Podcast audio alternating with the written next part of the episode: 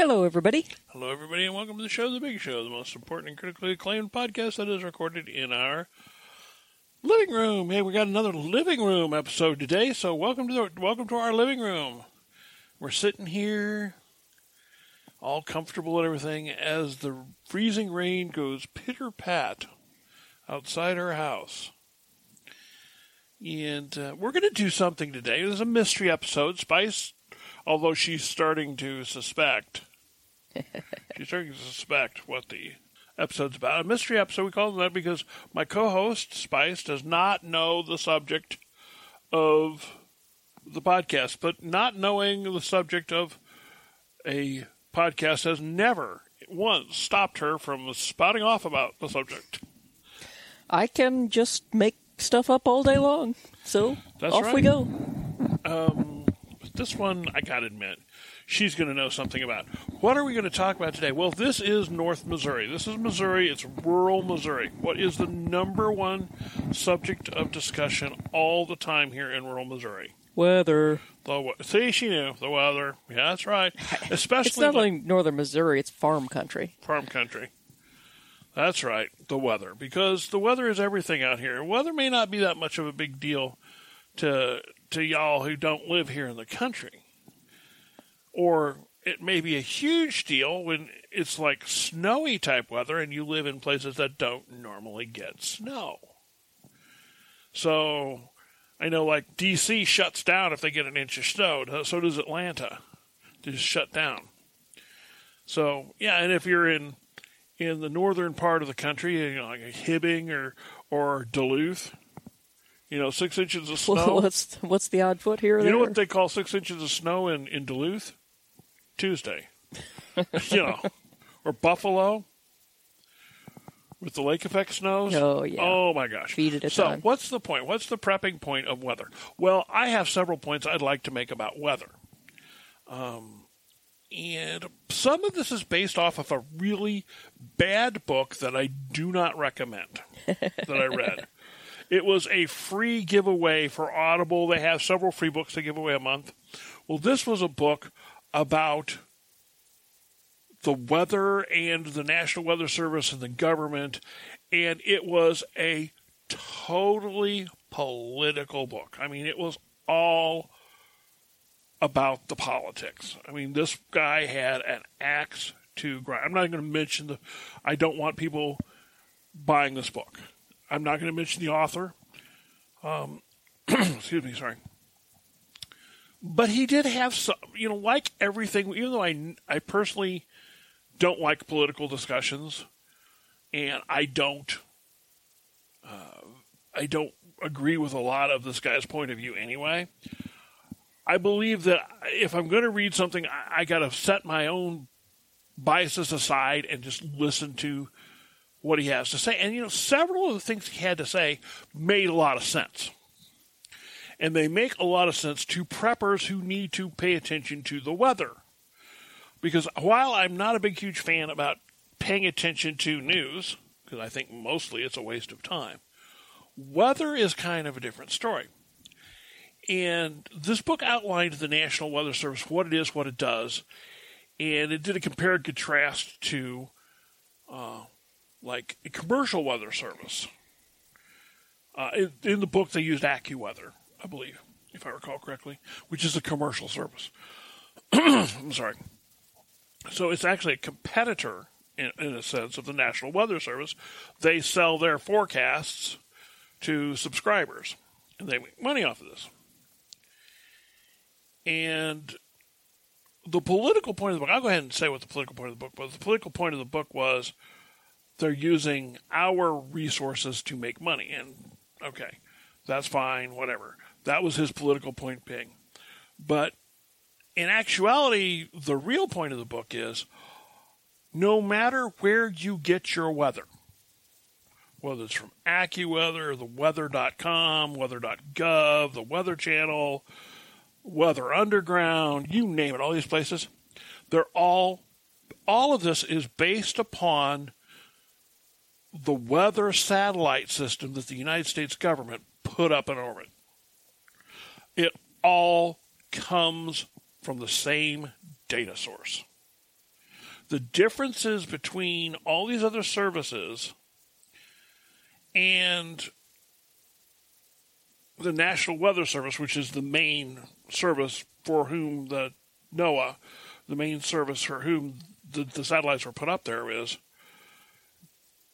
you know, they're all using the same sources and then taking their own experience and going from there. My point being that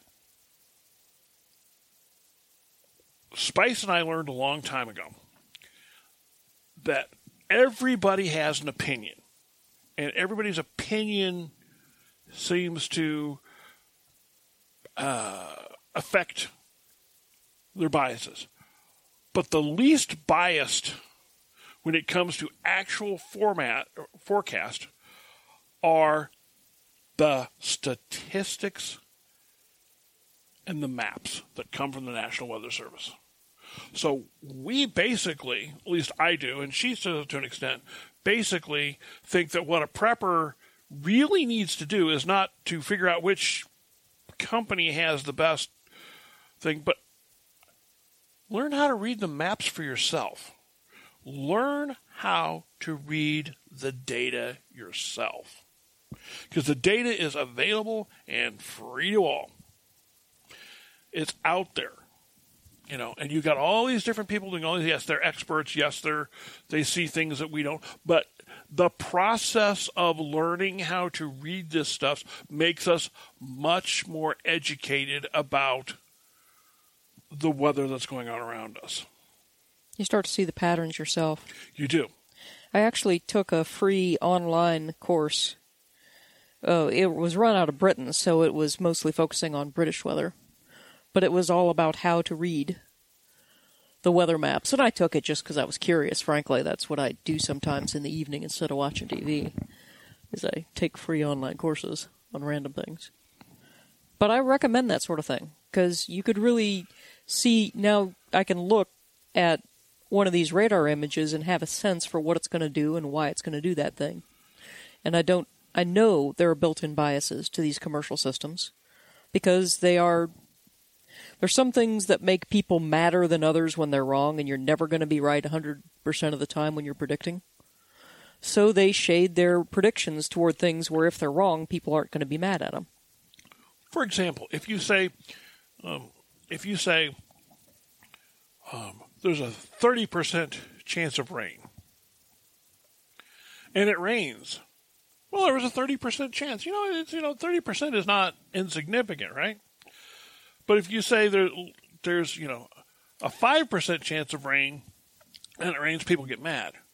So they always err high on the percentages of chance of rain. They always err high, not the National Weather Service now. These the commercial services do. They always they always go high on the bad stuff. So there's a bias to, you know, how many times have you gone, well, they're saying it'll be six to eight inches of snow, and we only got three. That's far more common than if you were to say, well, they said we are going to get two to three inches of snow, and we got nine. You don't, you very, very, very, very rarely see that second instance. It's almost, they almost always over predict the commercial services, weather.com, AccuWeather, whatever. Because that way, if they miss a little, they can still say they're right.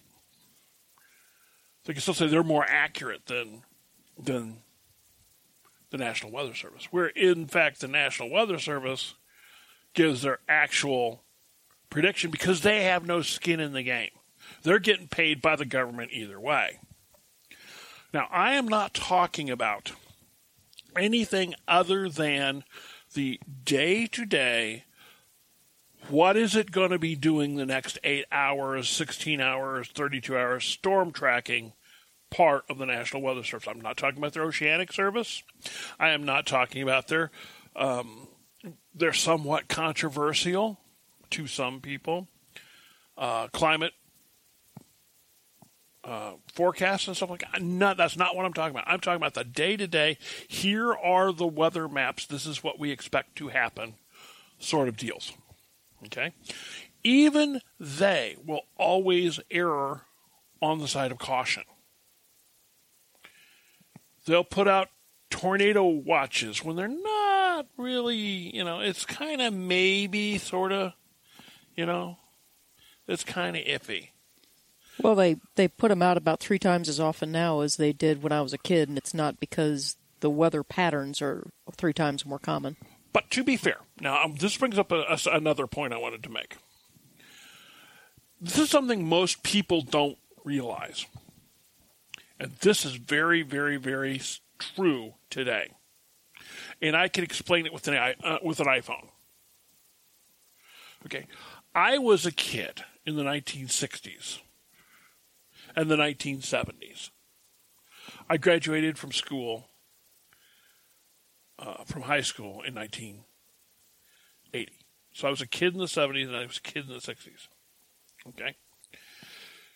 When I was a kid and I lived overseas, my dad was military in the 60s. NASA had the world's biggest computers.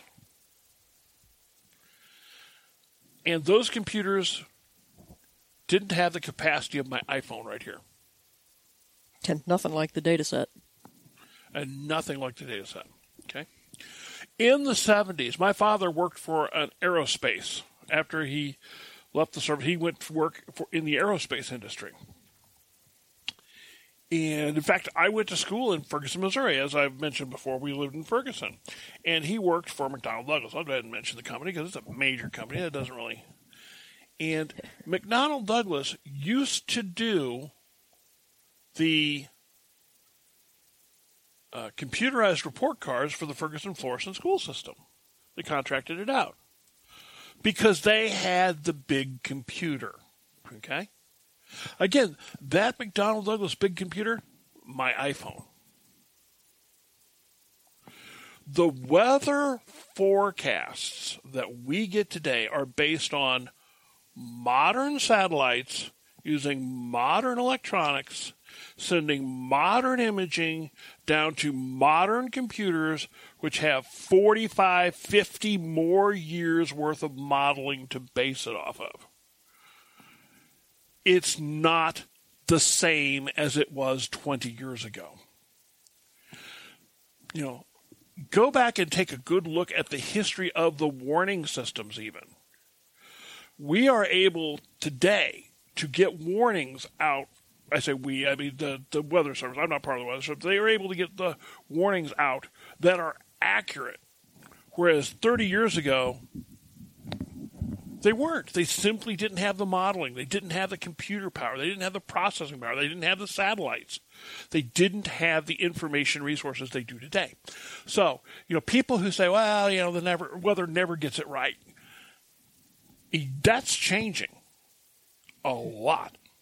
This is something that, that I think people need to, you know, as she was just mentioning, well, you know, as when I was a kid, well, it doesn't really, this is like comparing the uh, phone you had when you were a kid to your iPhone.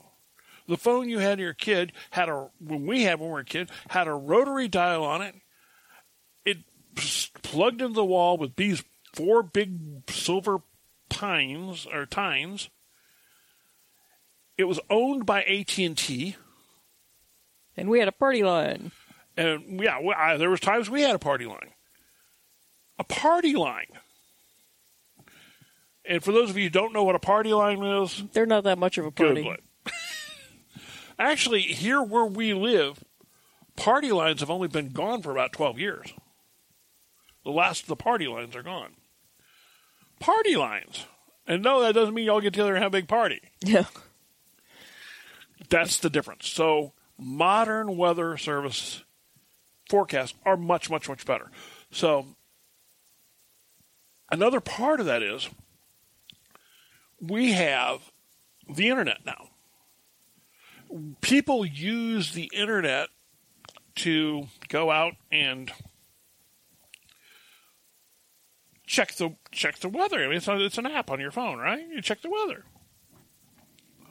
my contention is that preppers should do the following.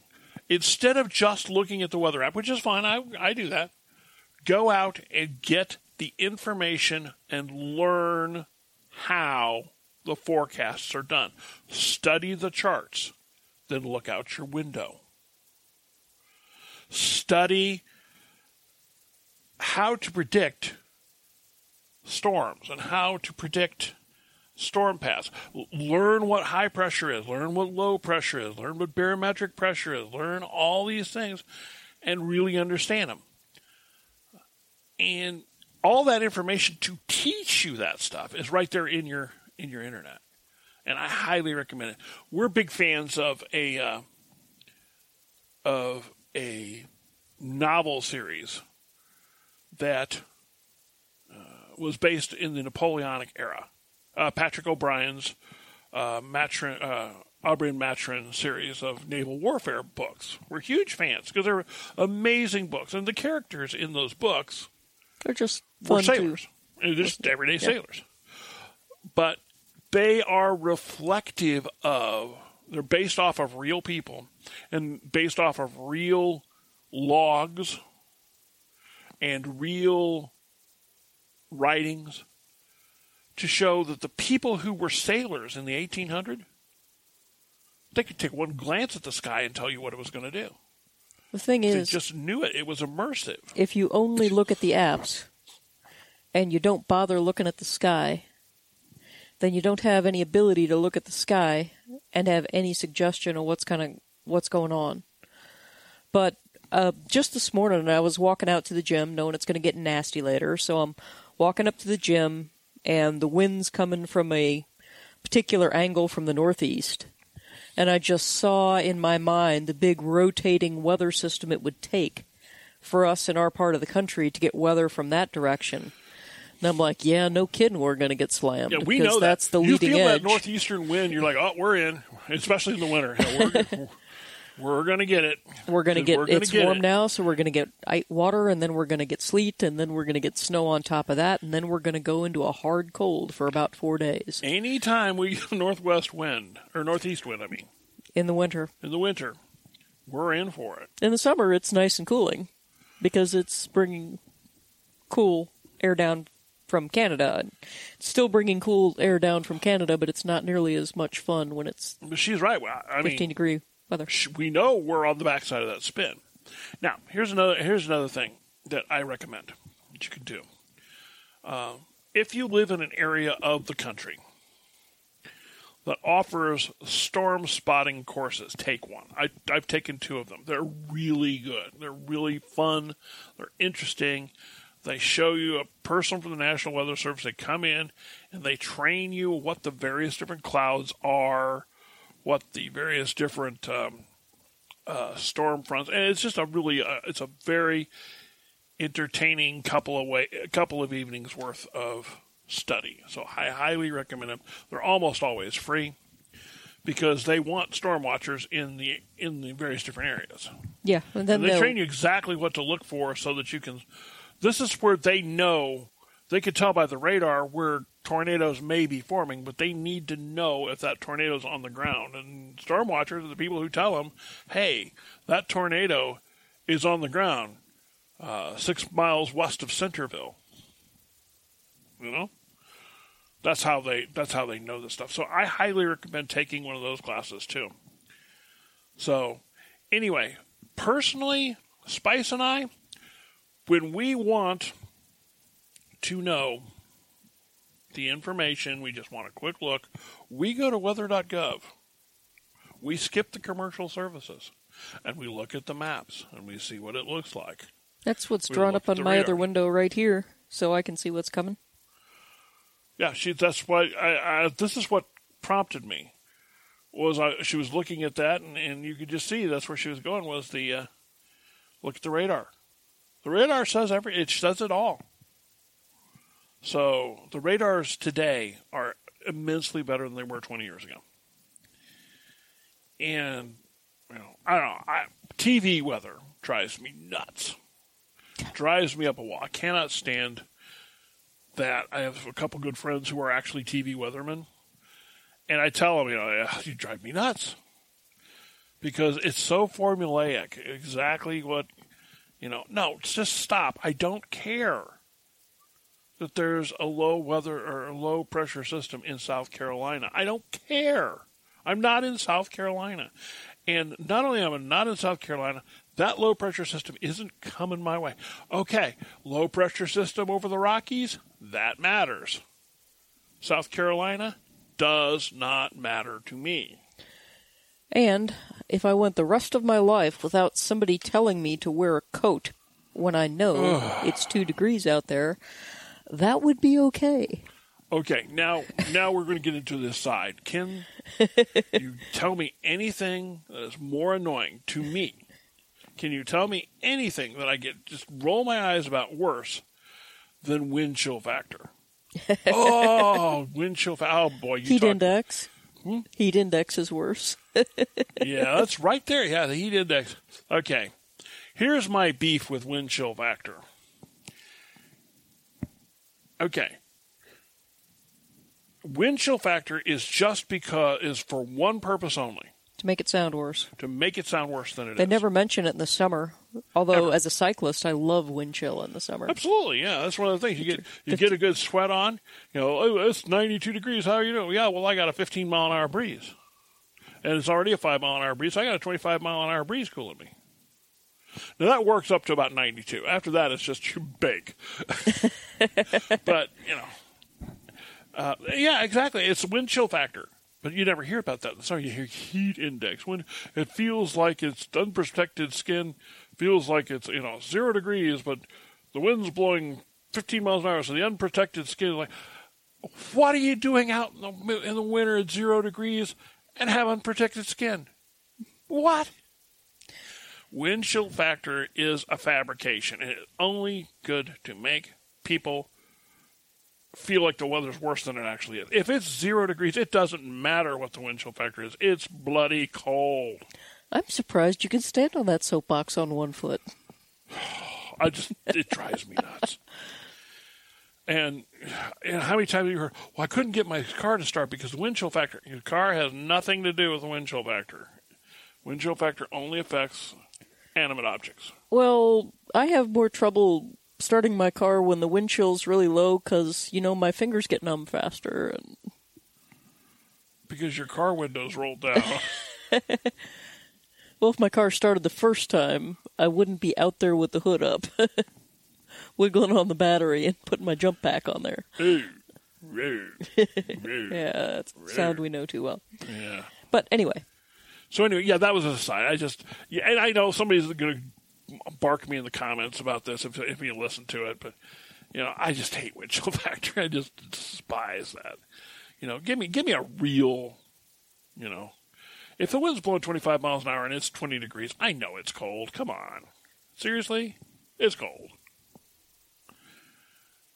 It, it, you, it's just like okay, there's there's degrees of cold. Okay, it's cold. It's dang cold. It's really dang cold. It's very dang cold. I mean, you know, it spit cracks when it hits cold. yeah, yeah. We were watching um, the coldest town in the world. There, there's a YouTube video, which is really fun. There's the coldest town in the world, someplace in Siberia. I've read about it before. It's out in the middle of nowhere. It's in this like valley, and one of the guys was did the did the test. He took a pot of boiling water outside, threw it up in the air when it was like 40 degrees below zero, And it and snowed. turned to snow. The boiling water turned instantly to snow, which that's cold. That's really cold. Mm-hmm. And then they have to use outhouses there. Oh. Anywho, not moving there. so yeah, that's our that's our take on the weather. Do you have anything else you want to add? It's good to know about what's coming, even when there's not any service about there to tell you. And the only way to really do that is to pay attention to the correlation between the forecasts and the weather you see and the conditions you've got in the area where you live. Your mind makes the connections if you pay attention to both things. That's one very good point. I have one other point. When somebody declares it's not a fit day or fit night out for man or beast, stay in where it's warm. Tuck your heads. tuck your heads underneath the covers, and you know if you have to, break out the break out the uh, Monopoly game, the Battleship game, whatever you got. I've got tons of respect for those guys who are out there trying to fix our power lines and stuff in this weather. I don't have tons of respect for people who are out there wandering around to see how bad the roads are. Oh, They're that- bad, guys. Well, that just drives me nuts. I'm watching, and it's always, almost always, not always, but almost always people who have no business being out in dry weather. The little old ladies are driving around in their in their '77 Buick or a Chrysler Newports, you know. Snow's flying all the way back off those rear wheel drive cars, man. They're just fish tailing all through town. I gotta see how the, what the weather's like. Gotta see what the weather's like. Not that I'm talking about any woman in particular, Lucia. Well, alrighty. Anyway, That's a wrap. that's a wrap.